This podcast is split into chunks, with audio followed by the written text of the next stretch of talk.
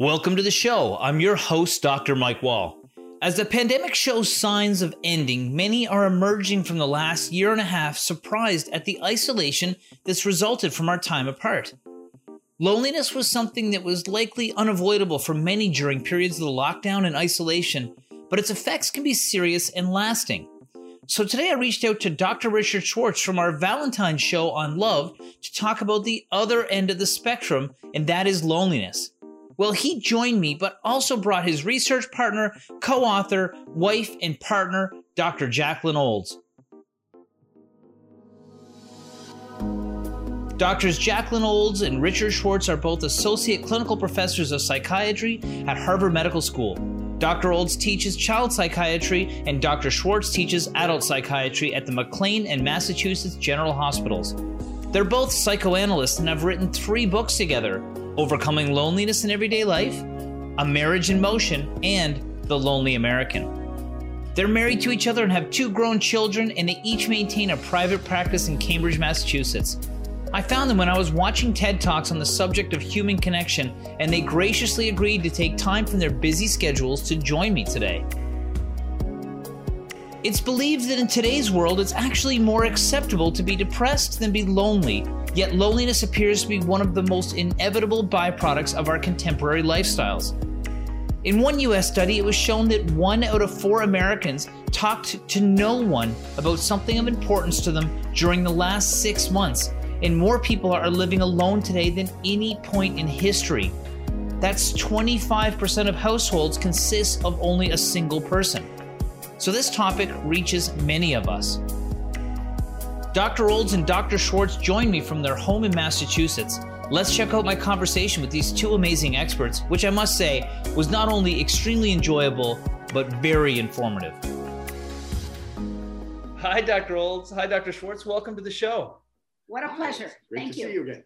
Well, Dr. Schwartz, we had you on the show around Valentine's Day. We were talking about love, and we also brushed on loneliness. And now you've got your wife and fellow researcher and co-author with you today, because today we're going to dig a little bit deeper into the topic of loneliness. And this is where you guys spend a lot of your time. You've written several books on it, and you've done lots of talks on it. Dr. Olds, what is loneliness? Well, there are 2 ways to think of loneliness. One is that it's kind of solitude that's gone too far, when it starts to hurt and feel like you're having the sensation that everybody else is more connected than you and you're constantly being left out. That is when solitude stops being comfortable and starts being loneliness.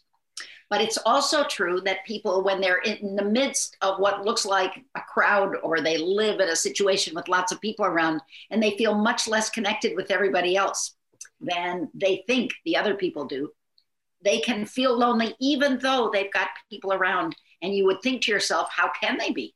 Mm-hmm. I could believe that. When I was 21 years old or 20 years old, I moved to New York City, huge city, but didn't know a soul, and one of the loneliest times of my life. Dr. Schwartz, how can someone tell if they're lonely? Because again, your environment may not dictate it. It may be a personal experience.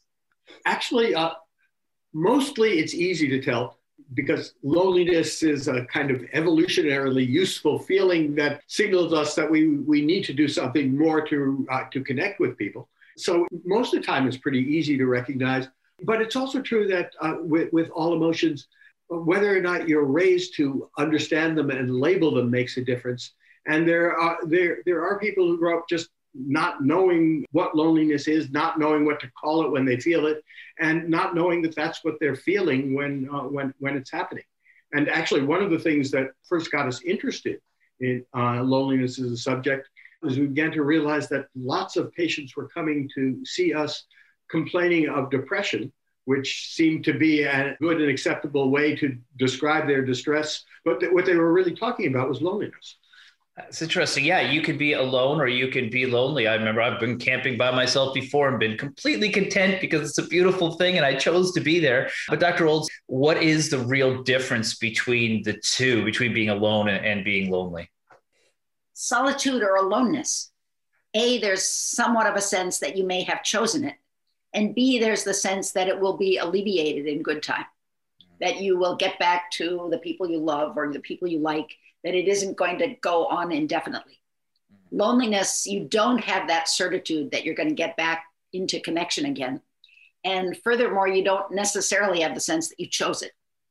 Right. Okay. So on that same lines, what are the causes of people being lonely? Is it something that can develop over time, or is it purely a function of just your current circumstances? Well, I think what's interesting about it, and why we wrote a couple of books on loneliness, is that everybody experiences loneliness at some point in their life. There's no way to avoid loneliness. And if you're just talking about left out feelings and transient feelings of being lonely, that happens to most people maybe once or twice a week. Mm-hmm. You know, it's not like it never happens once you're in good connection with people. You might feel a little twinge when you see that they're 9 hours ahead of you where you're going to have to entertain yourself and you can't depend on someone else. When they move, like as you were just talking about moving, when you go to a brand new place where you don't know anybody, of course you're lonely, and there's not much. Even the most socially skilled people can't avoid it. You have to be able to go through it and work your way out of it. Right. Okay. So I want to talk about some of those techniques, because that's really important for people. One of the things we talked about the last show is that sometimes people don't invite it into their life and they expect other people to make them feel welcome.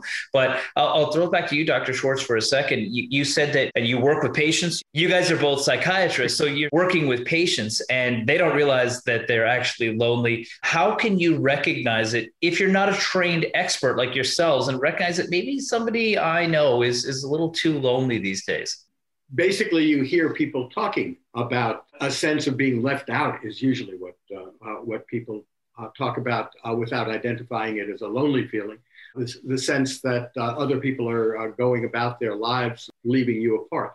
And you begin to hear that theme and begin to recognize it as a sort of common feeling of distress that, you know, happens actually more in modern life than it ever used to, because people are doing what you did, moving to a new city where they don't know anybody, or having people move away in ways that human beings never used to over most of history. Yeah, that makes perfect sense. And I mean, it's such a broad topic. You guys wrote a book on it. Dr. Schwartz, maybe tell me about the book that you guys wrote, and then I'm going to throw it over to you, Dr. Olds, and you can tell us about some of the talks that you guys gave on the subject as well. We actually wrote two books. We wrote an earlier book, Overcoming Loneliness in Everyday Life, and then more recently wrote a book called The Lonely American, Drifting Apart in the 21st Century, which was more of a broader sociologic view. The first one was more on, my gosh, people are lonely and don't know what to do about it. Mm-hmm. And so some of the main themes in that were that it is something that's relatively new, but also it's something that's kind of universal. If you think about the United States, it's a huge, huge country, one of the biggest countries in the world, and such a diverse group of individuals. What were some of the real main recurring themes that you sort of evaluated in that? Well, one thing that we felt was somewhat at fault is that individualism sort of creeps into everything about American training, so to speak. You know, you go to school and from the earliest times you hear about the lonesome heroes and you hear about, you know, cowboys, or you hear Little House on the Prairie, and it's all about people who have to cope with loneliness. And when America started as a country, it was made up of tiebreakers who left the old world where everybody scratched each other's back, so to speak, to coming to live in a much more isolated surrounding where they didn't know people. So individualism became a very positive American value, which we think has kind of gone too far. And in some ways, as America has grown more prosperous, people tend to live alone more and more, which isn't necessarily the best thing for them, medically, for example. That makes sense. And there's more space. I mean, you go to Europe and everything is on top of each other. The communities there, people live in smaller houses, smaller cars, smaller everything. And you can have big sprawling places. And where I live in Newfoundland, there's literally thousands of kilometers per person. We have 500,000 people in a place the size of Texas. So it's just massive. And so I could see that. One of the remarkable changes over the last century in this country, and it's happening in other parts of the world as well, is that even when people are all packed together in the city, the way people are living is more and more isolated. One of the biggest transformations shown by U.S. Census data over the last century is the number of households that consist of one person living alone has just skyrocketed. That is, and of course, people are doing that partly because that's what they want to do. So people are actually seeking out this more isolated state and in many ways enjoying it, but ending up feeling lonely in ways that they don't expect to.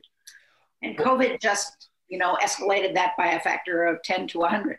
Well, now you're in a small apartment that you can only afford by yourself. It's small. You're in a skyscraper somewhere. You can't see people. It's tough. Now I have a question. I'm going to go a little bit off what we had talked about before, but like, has the pursuit of materialism sort of made people keep smaller households? I can't have children. I don't have time. I've got to accomplish things, or I'm going to, accumulate more things. I got to get ahead in my career. How has that changed things, Jackie? Well, I have worked with lots of college students. And one of the worries I had when I would listen to their goals for the future was they'd say, I want an apartment or a house of my own. And they didn't say with somebody else. They didn't say with my partner. They basically wanted to have everything their way. Mm-hmm. And it just depressed the hell out of me, actually, because it seemed to me that it was, something that people who had maybe never had an experience of loneliness wouldn't quite realize how isolating it can be to live in your own small apartment, having everything your way, but no company to enjoy it with. Yeah. Yeah. Sometimes it's nice to have somebody say, I don't want to put that there. I like that. That's a good thing. We're talking with Dr. Jacqueline Olds and Dr. Richard Schwartz, who are both Harvard Medical School professors and clinical psychiatrists, about their work understanding the impact of loneliness on our health. We'll be right back after this break.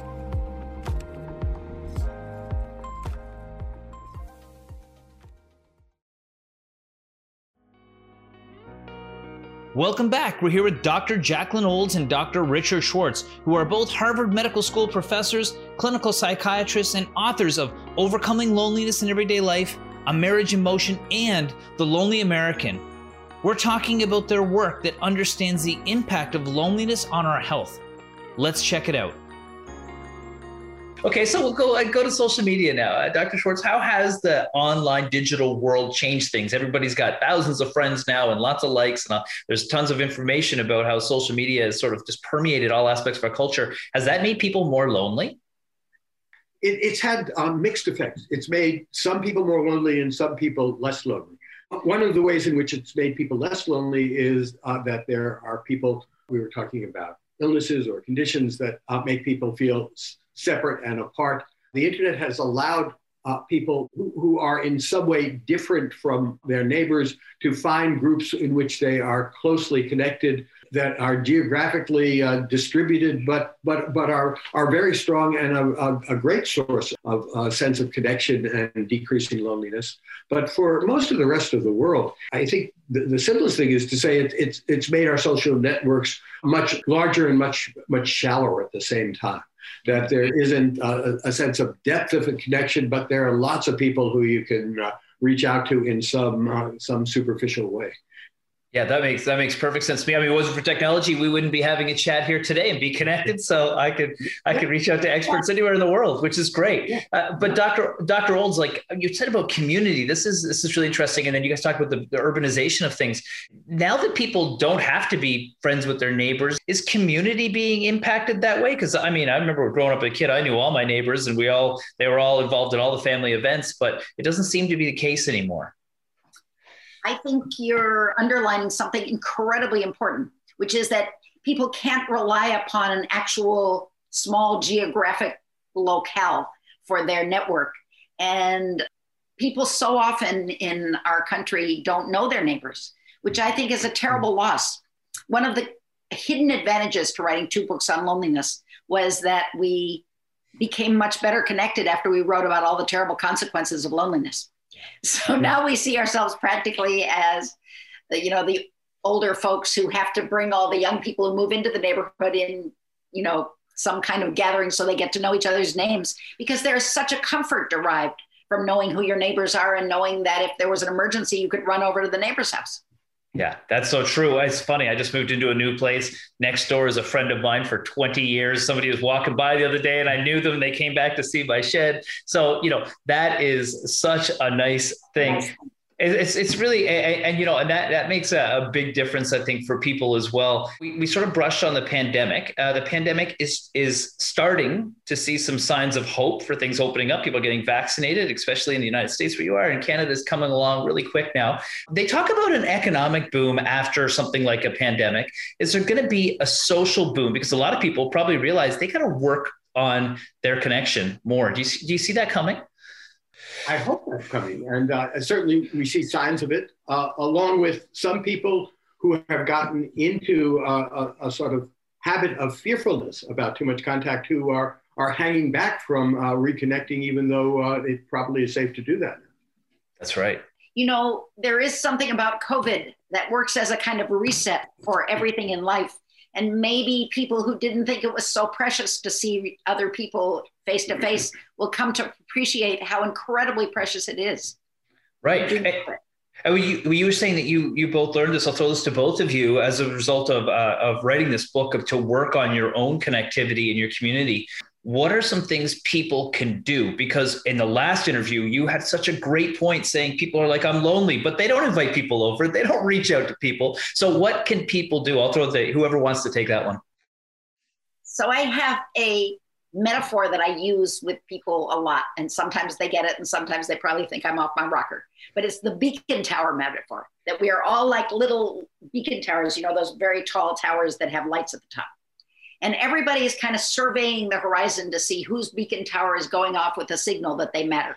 Mm-hmm. So every time you get a small text or a hello or a big smile on the street or a, you know, little group email, you need to treat that as a signal that you respond to. In some way, you take the next turn and say, thanks so much for sending me that text. I really appreciate it. Or, you know, yeah, I'll come to that meeting. And so if you keep that dialogue between beacon towers going, that's excellent. But if somebody gets feeling depressed or too needy or doesn't want anybody to know how desperately lonely they are, and they make their beacon tower go silent, the light goes off, then everybody assumes that they don't matter to that person anymore. They don't think the person is going silent because they're feeling bad or they're feeling needy. They assume that the other person has better fish to fry. So you have to keep that dialogue going between the beacon towers that make up every person. That's so interesting. I've gotten to a different stage in my life where I've had such amazing people that have really been like, really matter to me. And earlier this year, I kind of made a list of those people because I realized that I hadn't talked to some of them for like months or even longer in some cases, but they were extremely important. One of them was my best friend. And I was like, I haven't talked to this guy for like 8 months. I need to connect, you know? So is there some other things that people can do? Like if they want to start and be like, okay, how do I assess this? Well, one of the things that is a great story about how to do this is in Benjamin Franklin's autobiography. And he talks about when he was getting into politics, there was some wealthy man in Philadelphia who was an adversary in some way, who he wanted to get on his side. And this man had a wonderful private library. So he asked the man whether he could borrow a book from this library that he couldn't get anyplace else. The man lent him the book, and having been able to do him a favor, became his friend. And so one of the things when you're moving into communities where you don't know anybody, that actually is a good way to go, is to ask people for favors or help or to borrow something. And that begins a connection and a sort of reciprocity. And actually, people feel close to people who they can help also. So that has always been an inspiring story to me. I think it's so funny. I interview such a broad variety of people. And one of my friends had a glioblastoma, and he's got terminal cancer, but he's had this amazing philosophy towards life. And he said that a lot of people got help during the pandemic. And this year, if they don't need help, they should give help. You know what I mean? And if they can't give help, then give love, because it does connect people together. And that's how he was able to stay connected. Actually, you've probably heard of the CN Tower. It's going gray this year. And he's just one person on the other side of the country that was able to bring that. And again, because he reached out and asked for help, people gave him help, and he feels it, you know, it's been a huge thing for him. So we're in a place in Newfoundland, and you might have heard of the Broadway show Come From Away. So that's about the planes that landed in Newfoundland after 9/11 and how the Newfoundlanders welcome people in. People that come here are called Come From Away. So I was a Come From Away, and it can be a difficult situation. It's a very unique culture. How can people integrate themselves? They can help, but are there some other things that they can do to sort of get engaged in a new culture, if maybe they're a new citizen or new to the community?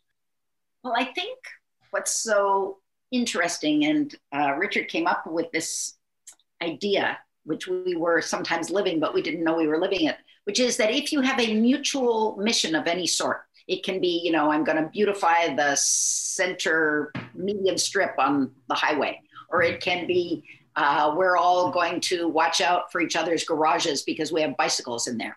Or it can be, you know, we're going to carpool together when we go into the city.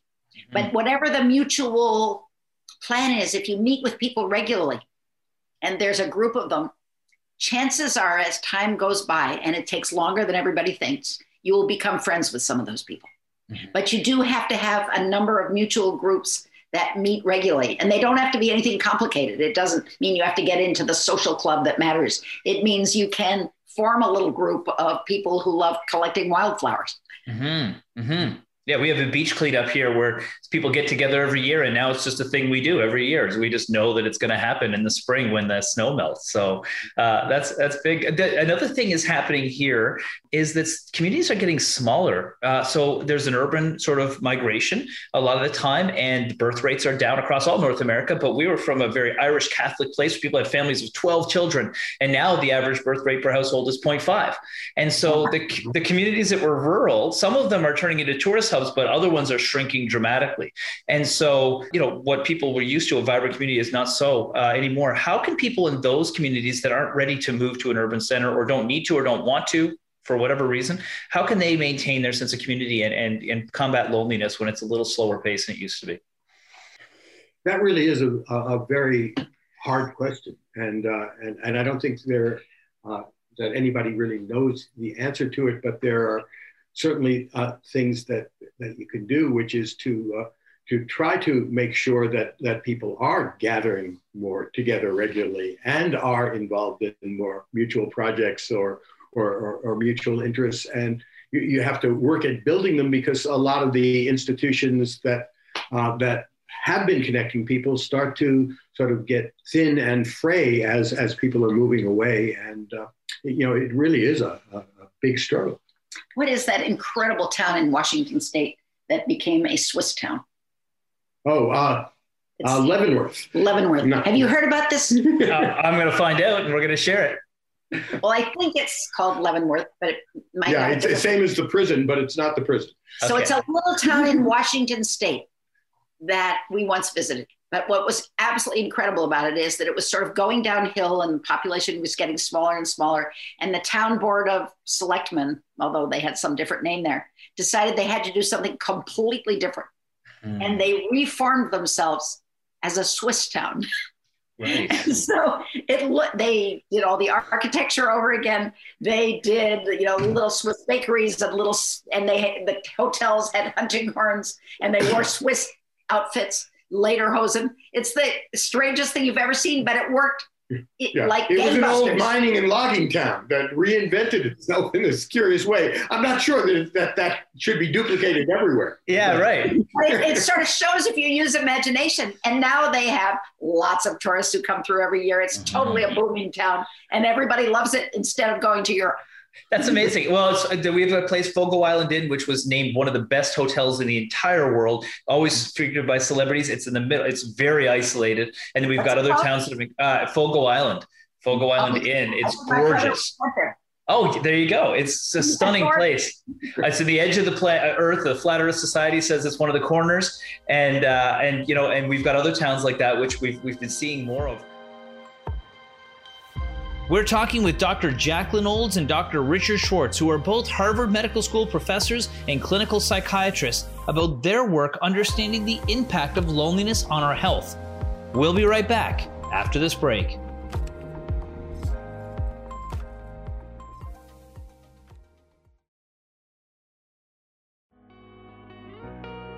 Welcome back. We're here with Dr. Jacqueline Olds and Dr. Richard Schwartz, who are both Harvard Medical School professors, clinical psychiatrists, and authors of Overcoming Loneliness in Everyday Life, A Marriage in Motion, and The Lonely American. We're talking about their work that understands the impact of loneliness on our health. Let's check it out. I want to shift over now real quick to two different demographics. First children, then talk about seniors. But are you seeing more loneliness in children these days? Because I know that rates of depression in kids are going up. Is that associated in any way? Well, it depends on the age. And yes, for older children, depression is going up. Basically, if you look at child development, round about 6, 7, 8 and going up, friendship becomes more and more important, and parents and nuclear family becomes less important. So the more important friends are, the more COVID hit really hard. Mm-hmm. For little tiny children, you know, who are like 3 through 5 or 1 through 5, they have a very small social circle, and it's mostly their family. So they were in heaven. They didn't have to go off to school at 7 a.m. and be dropped off with, you know, other children who didn't play with them nearly as well as their mommy and daddy. Right. So I think that the older children have gotten very lonely, and many of them, there's a much greater rate of depression than there has been for years, even though it was crawling up even before COVID. Mm-hmm. Yeah. And social pressure these days is so enormous. I mean, I'm from the fitness world. I am so glad that I started my career before Instagram and all these other things that set these unrealistic expectations of what you have to be. That really isn't the truth. And a lot of times, Dr. Schwartz, if I was a parent and I was concerned that maybe my teenager was experiencing some loneliness that could become a little bit not safe or not healthy for them, how would I recognize that? Well, it would probably just look like your teenager moping around. And being in a somewhat irritable mood, and you would need to talk to your teenager about the fact that this has been so isolating, and think through whether what you can do about it, and whether there are ways that you can help the teenager to have some sort of connection outdoors or however with their peers, and keep them from being so isolated. It's too easy to just drift into that state and think that you're okay just on social media, but you're not. What's so paradoxical is that many adolescents who've gotten depressed because they're so isolated, isolate themselves in their rooms even more from their parents. And so their parents think, okay, well, I guess we're, you know, chopped liver now, and they have bigger fish to fry, but really they're very unhappy in there, and they need to be drawn out of their rooms. And they, you know, what's interesting is that child psychiatry has continued to flourish on Zoom, even though people can't come right to the doctor's office for a while. Right. Well, the kids' beacons off and the parents think that they're not important, right? Like you said. Yeah. Right. Good. Yeah, that's really interesting. And then there's another side of the equation too, is that there's elderly people, you know, and sometimes they lose their partner, and maybe there's some of their independence because they can't function the way they used to. Have you had a lot of experience with people going into assisted living or being part of a community like that? Because I know some people are resistant to lose that, but I got to think that maybe that community could be beneficial for people in some cases. Yeah. Community can be life-saving and transforming for people as they get older, and because of physical limitations and mobility limitations and deaths of local friends, end up being remarkably isolated in places that they used to have a thriving sense of connection. And one of the ways that you can do something about that is to move to some sort of assisted or independent living community, where it becomes much easier to be geographically connected with people and see people on a regular basis, even though the transition to it is pretty awful at times. Yeah. And it's a real struggle, sort of like entering a new high school and trying to make friends. But once you get through that, it really can bring people back to life in many ways. Although that sure hasn't been true during the pandemic, when in many of these communities, elderly people have ended up isolated in their own room or apartment. And that's terrible. It is. Yeah, exactly. And yeah, so the positives coming out of this will definitely be better than the situation we were in when we were all, you know, connected. There was such a vulnerable population. While common definitions of loneliness describe it as a state of solitude or being alone, loneliness is actually a state of mind. Loneliness is defined by researchers as feeling lonely more than once a week. Now, loneliness causes people to feel empty, alone, and unwanted. People who are lonely often crave human contact, but their state of mind makes it more difficult to form connections with other people.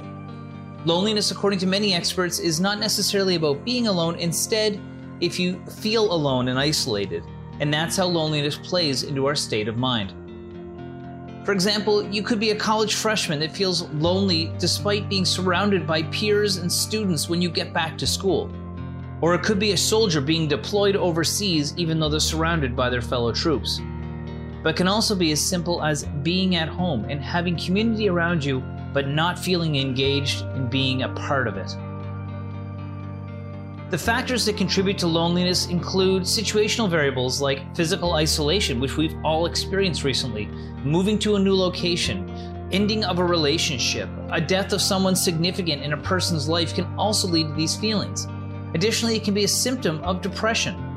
Loneliness can also be attributed to internal factors such as low self-esteem. People who lack confidence in themselves often believe they're unworthy of the attention of other people, which can lead to isolation and chronic loneliness. Well, this is a health show, so we've got to talk about the health risks associated with loneliness. Loneliness has a wide range of negative effects on both our physical and mental health, including increased use of alcohol and drugs, altered brain function, increased incidence of Alzheimer's disease progression, antisocial behavior, cardiovascular disease and stroke, decreased memory and learning, depression and suicide, increased stress levels, and poor decision-making. But these aren't the only areas that loneliness can take its toll. Lonely adults tend to get less exercise than those that aren't lonely. Their diet is higher in fat and their sleep is less efficient, and they report more daytime fatigue. Loneliness can disrupt the regulation of cellular processes deep within the body, predisposing us to fatigue and premature aging. So loneliness isn't good for our bodies, and it isn't good for our minds. Let's get back to Dr. Olds and Dr. Schwartz to tell us more about how we can foster real connection in our lives. I know we're winding down here soon, but anything you want to leave people with when it comes to, like, you know, if we've talked a lot about the different recognitions and things they can do, but any sort of last words of advice for people that may be dealing with loneliness? Well, don't assume that if you're feeling lonely, that somehow means you're a loser. Mm. That is just not true. Everybody experiences it at some time or other. And there are circumstantial reasons that we all have to put up with loneliness sometimes. And just when you think, okay, I'm in such bad shape that I don't want anyone to see me or talk to me, that's exactly the time you should make that anxiety-provoking phone call and reach out to people. And even say, one of my favorite patients who was going through a very difficult divorce and felt horribly lonely, used to call up her old friends and say, I need somebody to babysit for me. And it worked perfectly. Her friends, came much closer. They loved being called upon to help her through this difficult time, but they never would have thought of intruding if she hadn't asked. Right. And Dr. Schwartz? I can't do better than that. Perfect. And maybe it's find a really great partner as well that you guys could jive with. Thank you so much for taking the time today, guys. There's so much I could talk to you about. I mean, I might be knocking on your door again sometime in the future, but thank you so much for sharing your expertise with everybody today. Such an important topic, and great to see you. It's great to see you. That was Dr. Jacqueline Olds and Dr. Richard Schwartz, who are both Harvard Medical School professors and clinical psychiatrists. They shared the many ways that loneliness impacts our health. Now, when we come back, we'll talk with Brieanna Angel, Coordinator of Community Health at the Canadian Red Cross. She'll share some information about a new program they're offering called Friendly Calls. The Friendly Calls program connects trained volunteers with isolated Canadians to provide social connection to those who are feeling isolated and lonely. We'll learn more about this right after the break, so stick around.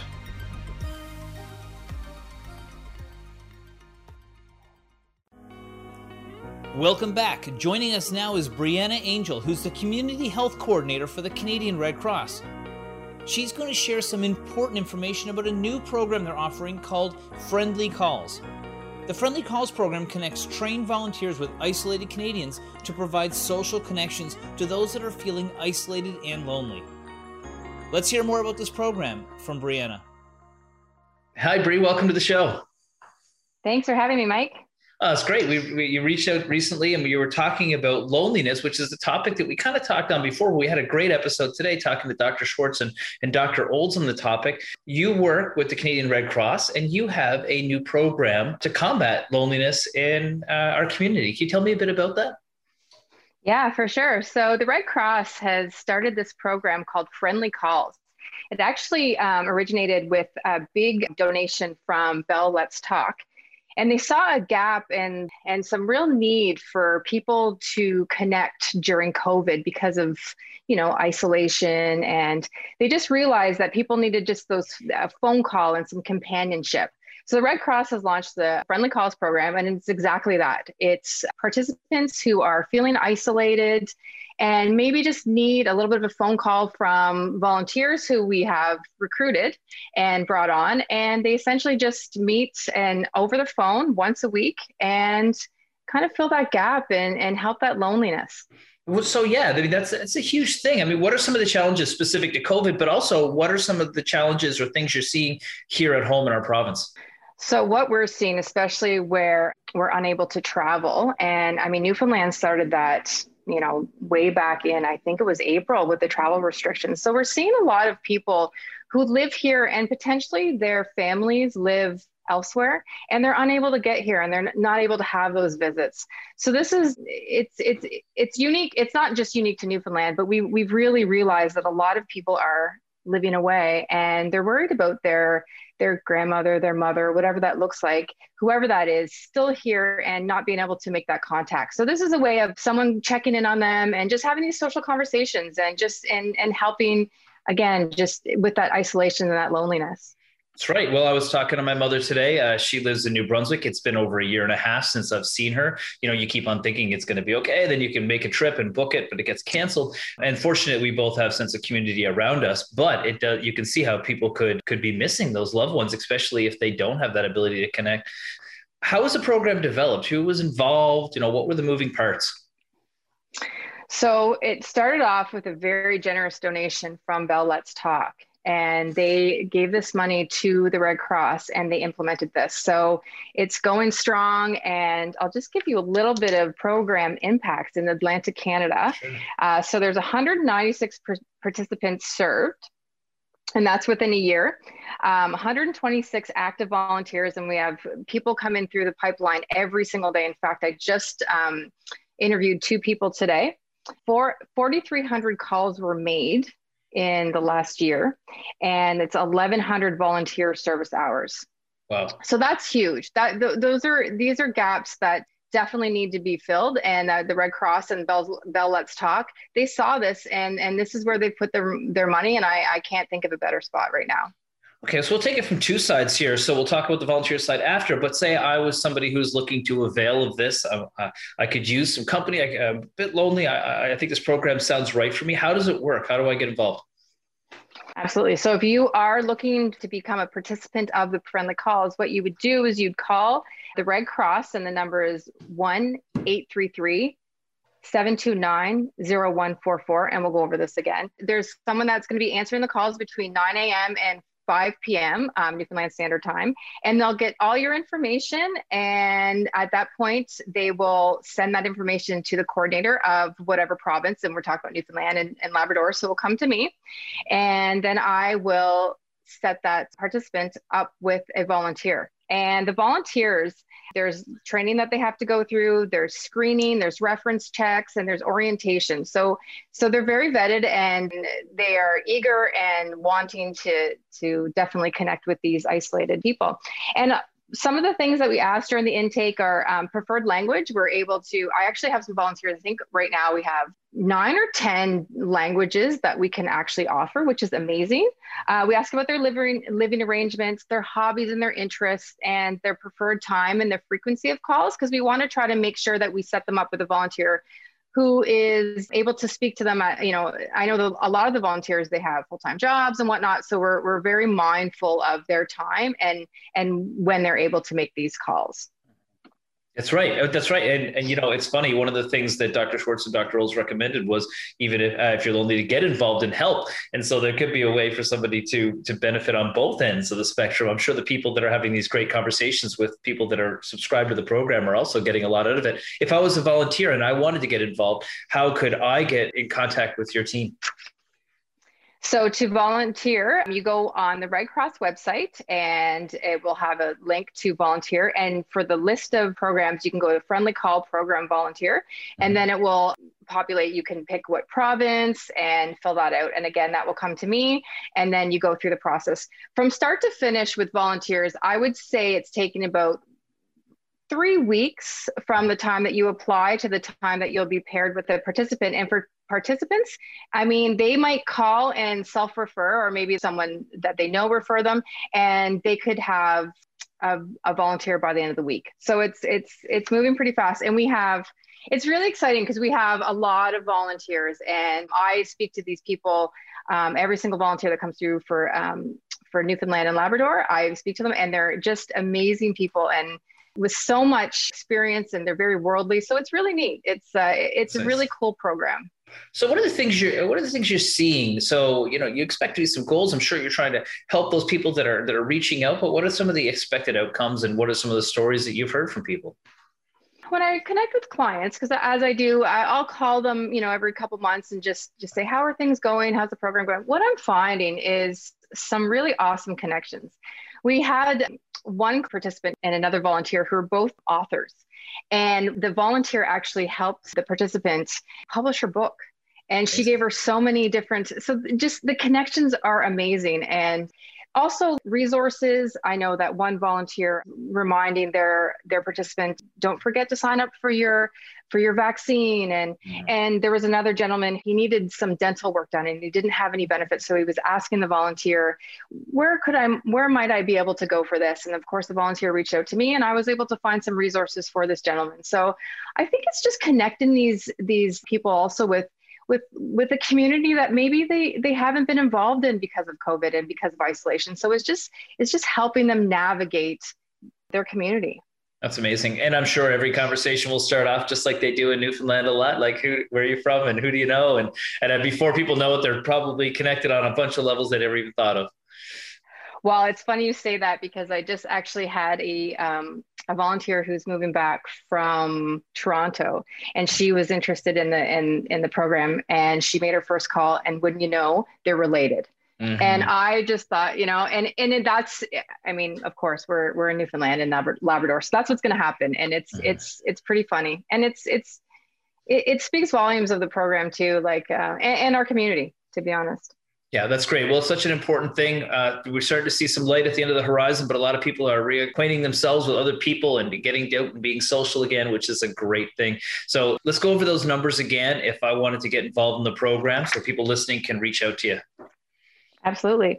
So the number to get involved as a participant is 1-833-729-0144. And again, that's from 9 a.m. until 5 p.m. Newfoundland time, Monday to Friday, they can enroll.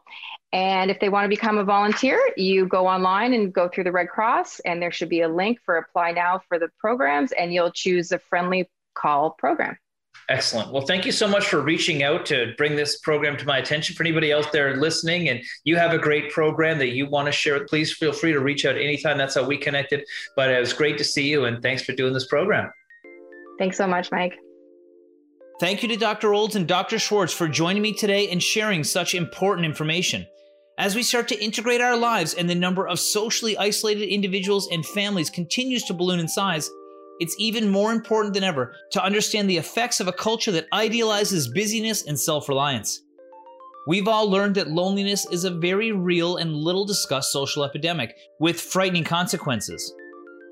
We need to find ways to navigate the tension between freedom and connection in our lives.